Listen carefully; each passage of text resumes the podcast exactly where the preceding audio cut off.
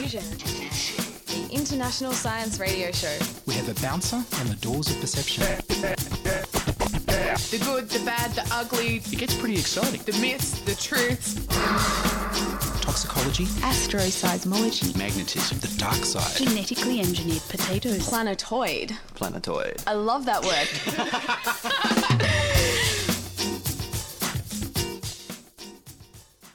Hello and welcome to Diffusion. Relax while we increase your science interest rates well above the standard RBA base level. I'm Mark West, and in this edition, we'll focus on living to a healthy old age. But first up, here's the news with myself and Charles Willock.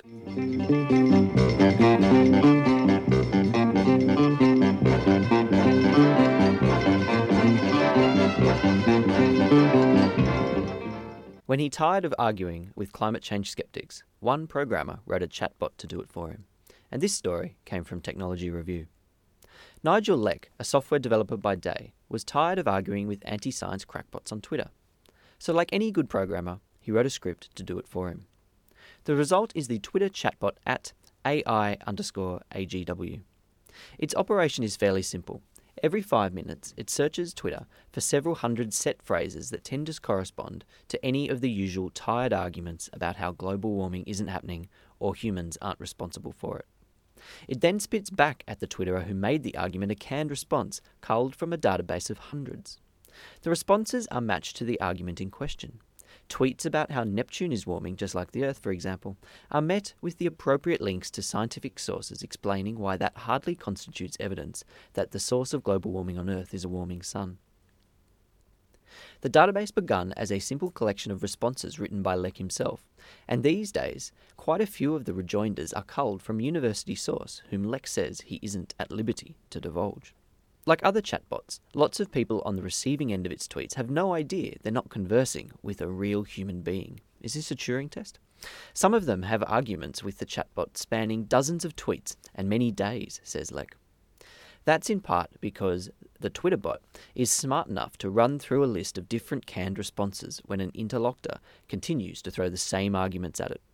Leck has even programmed it to debate such esoteric topics as religion, which is where the debates humans have with the bot often wind up.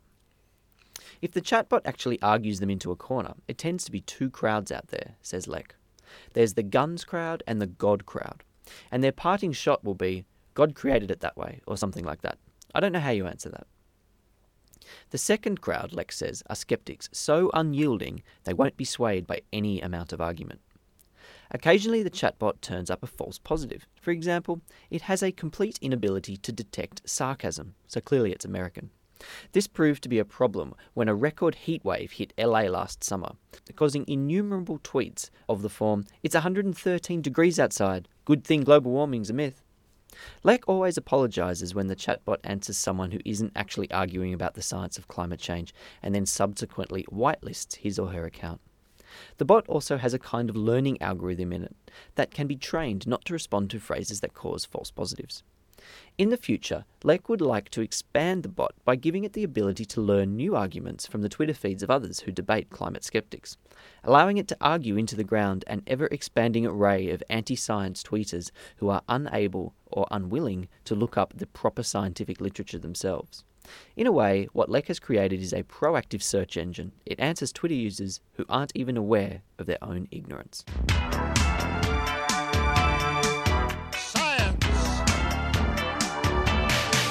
Evolution is eating at Monsanto's profits. Monsanto are paying farmers to use herbicides sold by their competitors. The reason is that weeds have evolved to resist Monsanto's own glyphosate based Roundup herbicide. Monsanto's genetically engineered soybean, corn, cotton, and other crop seeds are engineered to resist weed killer. They sold both the weeds and their weed killer together with the promise that glyphosate would kill all plants except their genetically modified crops. They are now offering a rebate to pay for the cost of herbicide that will kill the weeds. Farmers across the USA are applying multiple weed killing poisons to cope with the problem. Poisoning the weeds is supposed to prevent soil erosion caused by the traditional methods of ploughing the weeds. the Union of Concerned Scientists warned that this would be a problem back in the 1970s, that inevitably the weeds would evolve resistance because not all of the weeds would be killed by the herbicide. It's evolution in action.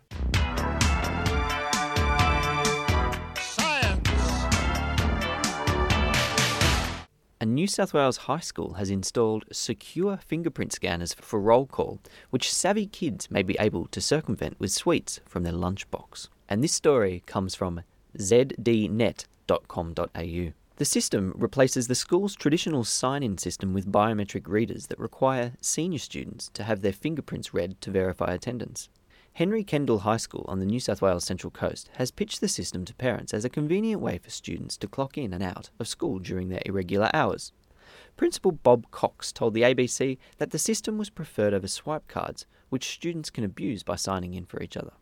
But a litany of fingerprint scanners have fallen victim to bypass, to bypass methods, many of which are explained publicly in detail on the internet.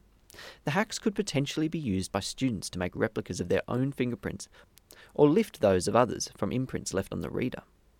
Japanese cryptographer Tsutomu Matsumoto used gelatin, the ingredient in gummy bears, to forge a replica finger that fooled 11 fingerprint scanners during tests in 2002.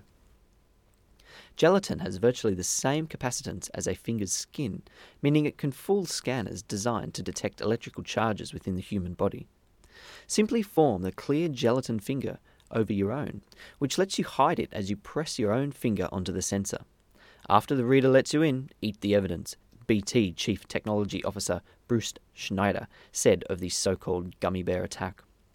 Chris Gatford, director of penetration testing firm HackLabs, and there's a job description for you, has foiled biometric fingerprint scanners before.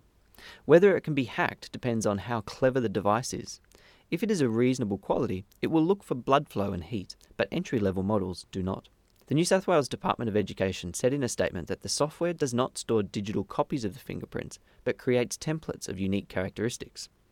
This should prevent stored fingerprint images from being stolen, but would not prevent students bypassing the machines. The department said the decision to adopt the technology is up to the school, and participation in the scheme is optional. Fingerprints can be lifted from a variety of surfaces and then scanned, printed, and applied to receptacle mediums which are used to trick the scanners. Finnish researcher Ton van der Putte hacked a scanner used for checkout payments in a chain of stores based in the Netherlands in 2008, while another Finnish researcher lifted prints from Microsoft now defunct fingerprint reader.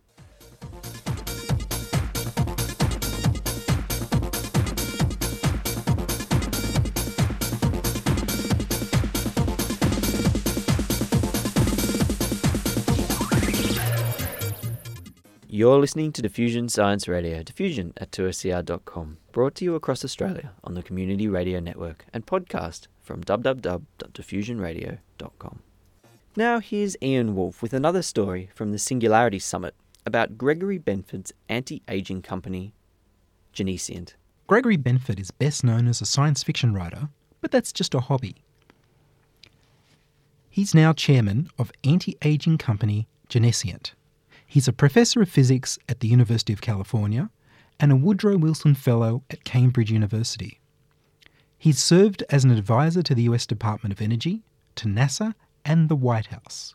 As chairman of Genescient, he wants to prevent the diseases of aging to let us all grow old in good health using evolutionary selection and genomics with the new science of networks. We now live twice as long as people in 1900 who lived almost twice as long as people born in 1800. When Shakespeare wrote his plays, 30 was considered old age, and most people were killed by sepsis, which is infection. Today, we're killed mostly by heart disease, Alzheimer's, cancer, and other diseases of aging. Gregory Benford is over 60 and wants to live a healthy long life, and his plan should work to benefit all of us. If you have the genes for cancer, then it probably will kill you. The majority of gene carriers die by 80. Two thirds of people die from cardiovascular heart disease. You can actively avoid heart disease by exercising and not smoking, which also puts off the cancer. But how can you actively research aging in a quick enough time to benefit from the results? you need to look at very short lived animals like fruit flies. Imagine if you took a population of fruit flies. You prevent them from breeding until half of them have died of old age. Then you let those breed. Then you do this again and again for 740 generations. It took Michael Rose 30 years to use selective pressure to weed out the genes that stop fruit flies living to a healthy old age. He's created Methuselah flies, which live five and a half times longer than ordinary fruit flies. In humans, women stop reproducing at around age 40. For men, reproduction lasts longer, but sperm quality goes down. Evolution is done with you once you pass the age of reproduction, so it favours the young, stupid, and quickly reproducing. Gregory Benford points out that the only social mechanism we have now that will increase the human lifespan are universities, because the function of universities is to stop you reproducing until later. As university attendance goes up, you get a longer and more robust lifespan. Michael Rose got the idea for the Methuselah flies from reading Robert Heinlein's Methuselah's Children. In the novel, an organisation in 1800 decides to find people with grandparents who had lived to a healthy old age and give them a cash bonus for reproducing. In 15 to 20 generations, this results in longer lived people. Unfortunately, it turns out in the real world, you'd need to selectively breed people for hundreds of generations instead of tens of generations. It would take humans 17,000 years of selective breeding to match what the Methuselah flies have achieved in 30 years. In other words, it's not going to happen to you. Every generation of selective breeding works to create new information about the aging process. Michael Rose was using artificial selection as a supercomputer. Gene sequencing is becoming cheaper and better every nine months, which is twice as fast as computers. Moore's Law famously has computer capacity doubling for the same price every 18 months. Gregory Benford has bought the Methuselah flies and sequenced their genome and continues the selective breeding program. He told us that many people he speaks to say they don't want to live a long time, elderly and wizened and feeble. He points out that the Methuselah flies beat up the other flies and they have much more sex than the other flies. The Methuselah flies are more robust and reproductively successful. He tells a story of when a few got loose in the room. They had to let them die of old age because they couldn't swat them. They could hear them, but they couldn't catch them because the flies were just too fast. They did die without escaping the room. Humans share 80% of our genes with the flies. Flies were the early demo model for animal life, 600 million years ago. Flies die of diabetes, cardiovascular, and neurological problems, which afflict us still. Genescient gathered over 150 bad genetic signals that get passed on down to us and cause us to die. They were able to compare the public domain human genome with the Methuselah fly genome for homologs or similar genes. They focused first on heart disease, since it kills most people. They compared Methuselah flies to ordinary fruit flies and compared long lived humans to short lived humans and looked closely at the differences. A large variety of human disorders either have a corresponding mutant gene in flies, such as the OPA1 gene that causes blindness and heart disease in both humans and flies, or there are parallels to genes in flies selectively engineered to suffer the same disorder. Flies get age dependent disorders like heart disease, including fibrillation. In flies, they judge that they're maintaining cognitive, athletic, and sexual function by male mating success. They measure heart function by pacing tests and electrocution survival tests. They measure resistance to sepsis by massive bacterial injection protocols. Now, a sidebar on sepsis is that as late as 1940, a man died of sepsis from being pierced by a rose thorn. He was one of the test subjects for penicillin, and they couldn't make penicillin quickly enough to give him a big enough dose to counteract the bacterial infection. The next step is to look for compounds that let you hack in and upregulate the long life genes and downregulate the genes that kill you. If you use food based or traditional medicine based compounds, then the testing for safety has already been done and you can speed up the time to market. You just have to use mundane artificial intelligence, the non aware kind, to show you the genes that are affected by the compounds and how the proteins they express cascade to affect the genes around them, which express proteins to affect the next lot of genes, and so on in a complicated network. Then you prove efficacy, and you can get a product to market in time to help Gregory Benford and his twin brother live to a healthy old age. Genescient expects to have a heart disease prevention nutraceutical, a drug based on food, released before the end of the year. It turns out that much of heart disease prevention is about the heart's ability to repair itself with stem cells. The new product will be called Stem Cell RX, and they've been able to increase the lifespans of flies and mice in the lab by 16% with this product. The genes that cause the disorders of aging are similar in fruit flies to humans, so they can use the human genes to screen for substances that safely manipulate the rate of aging and then test them in short lived fruit flies because they act on the same genes, performing the same functions as in humans. In addition to already being legislated as safe, food based nutraceuticals are a more gentle way to retune the genomic network than pharmaceuticals. Flies get Crohn's disease, diabetes, rheumatoid arthritis, heart disease, and bipolar disorder, caused by similar genes to those in humans. It's now an IT problem to use all the genomic data. A fly in the ointment is that flies don't get cancer. Fortunately, there's also been a 30 year Methuselah mouse project, and mice do get cancer. So Genescient are comparing genomes with mice to find substances that downregulate the cancer causing genes and upregulate the cancer prevention genes.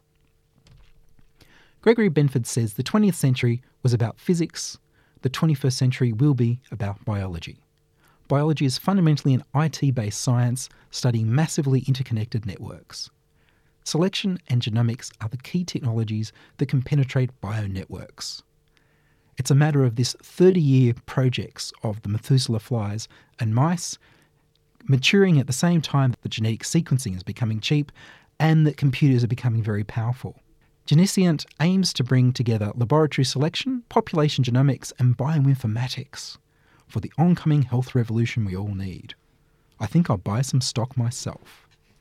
Genescient is negotiating with major pharmaceutical companies around the world to license their genomic results and to find out how our drugs actually work.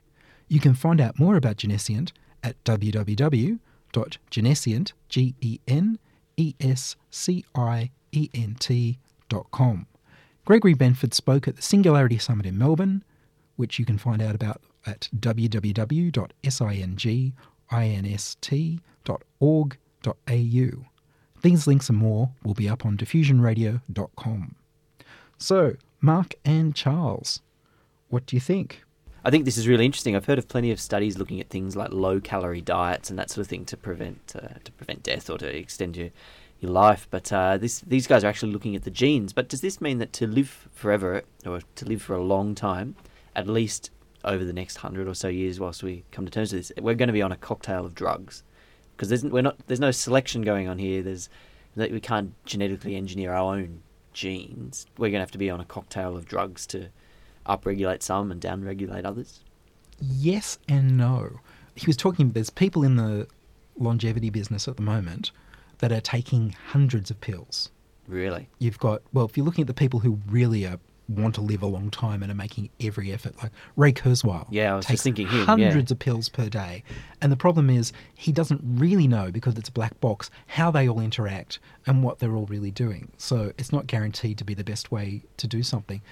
If you know that you have the genes for heart disease, and it looks like two thirds of us do, then it might make sense to take something that will prevent it happening, particularly if it's not a harsh drug with lots of side effects, but in fact a tailored one that actually interacts in a precise way without side effects. And may, maybe sometime in, in, in the future when we, we work it out, it'd become like an immunization or something, perhaps. You might be able to combine them all in some way that doesn't cause Yeah, nasty side effects. When you're born, you just get this thing and you prevent heart, heart attacks into the future.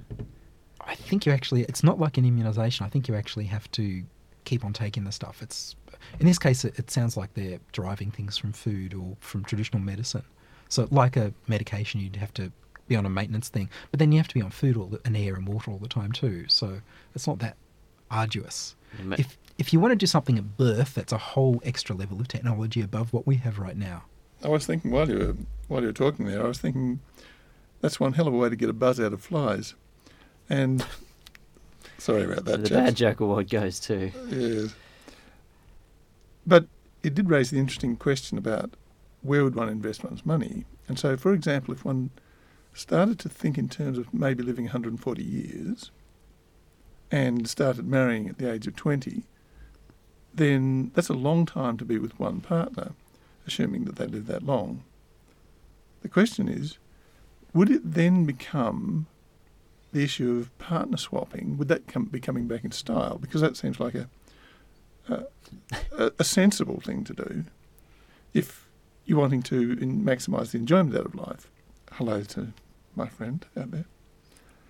And so the question is, what does it favour in terms of investment? So investment might be, for example, in the marriage industry, but more seriously, it might be in something like education. If one looks at Maslow's hierarchy and finds that, uh, I guess the question that I'm really interested in is those questions that will be asked on the um, on the couch or in the bed, and they might start off something like this: "Darling, we need to talk." And what is your preferred inter-betrothal distance? So, to translate for those of you who speak English, and what he was asking was how far apart between your marriages should you be with the next partner, and how do you deal with relationships and life in general when you live a lot longer than people did in history? Yeah, and I guess the other thing is, in a, in a statistical sense, you have things like how far apart are different classes, and you might talk in terms of things like Mahalanobis distance and things like that. I'm just starting. You heard it, heard it here first uh, on this program. Right, The- your, your the- promotion of uh, the inter- polyamory. The well, no, the inter. Sorry, polysexuality, not polyamory. You're talking about just multiple swing partners, not multiple loves. No, I'm I'm talking about interbetrothal distance, the fundamental measure of of how you space your partnerships throughout life. I'm not sure this is completely connected Hmm. to living a healthy old age. No, although I mean the, the Methuselah flies were having a lot of sex, weren't they? They were, but flies don't tend to get married. Right. Yeah. This is the thing. Not that I've heard. Yeah. so so beyond The mice, on the other hand, They they part. What is their partnering characteristics? Do you know? mice. Hmm. Uh, mi- mice, uh, I think, believe in free love. Mm, I believe so. They're generally rodents. I think they probably believe in free love, except the the voles. What are the voles that uh, the that partner voles, for life? yes, yeah. the voles are unusual because they partner for well, one species, One species of of them, yeah. partners for life because they've got the oxytocin receptors, Hmm, hmm. and the others don't. Right, and I, I guess the other trend that I would be quite interesting is would it favour the cougars, the duodecadals, or the tridecadal marriers? I think it's very simple that if you live a long time and you don't look old, then age may become less of a problem in relationships. People will adjust to there being big differences without it being a problem. Or it may be that people can't cope with really young people or really, you know, the really old might not be able to cope with the really young, vice versa. It may be we just don't judge people as much, we don't care, and you just have relationships with people you like. Hmm. But this is, I mean, that sort of stuff's a long way in the future. I mean, over the next few decades, as we increase the average age by a year, we just creep up. Uh, 80 year olds are still going to look 80. Ah, well, that's where it's not entirely correct. There's a man in the UK who suffered from a bizarre series of illnesses that, after the, the last lot of treatment for them, looked enormously younger to the point that he is now looks younger than his adult sons. That's that's fascinating. So what? They don't know exactly how and which how it all interacted together. These series of illnesses. I mean, they're studying him, Mm. but the series of illnesses and the series of medicines combined. Basically, there was some shrinkage when he lost a lot of weight of skin, which tightened it. There was a whole lot of other things going. He had a skin skin problem, and it had to grow back. Um, they're not sure of exactly all the whole what happened with all the things that caused this result, but the result is that he looks younger, younger than his sons. And this means that older people could look younger if we understood the process. So, are you suggesting then that every 20 years one does a complete skin graft, undoes the zipper at the back, peels off, and one can look young again? Well, you, I don't want you to give away your beauty secrets. yeah. so, So it's, I find it interesting that we are talking here about not dying too young, not being knocked off by a heart attack, not being knocked off by an infection, uh, not being knocked off by cancer or Alzheimer's, and the major concern is that you might get sick of your wife. This is true. You off I was just going to say something about arthritis in the legs. In the case of flies, I think you got a better chance with human beings. of Well, you know, flies have got six legs and humans have only got two. So. Thank you. Science is fun. It helps you to learn, to know, and to appreciate.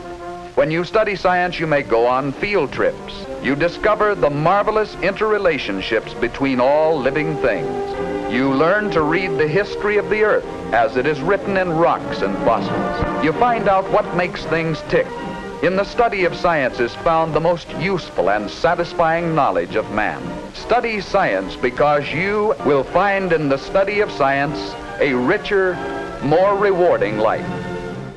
And that's all from us in this edition of Diffusion. If you would like to contact us, if you have any feedback, comments, or suggestions, if you're 140 years old and would like to say hi over this newfangled internet, or if you're a director of a penetration testing company, get in touch at diffusion at 2ser.com. That's diffusion at 2ser.com. Or subscribe to our podcast on our website, www.diffusionradio.com. Contributing to the program were Ian Wolfe and Charles Willock. Diffusion has been produced by Ian in the studios of 2SER in Sydney. Diffusion is broadcast nationally via the Community Radio Network. I'm Mark West. Join us inside your audio device of choice for more science wondering next week on Diffusion Science Radio.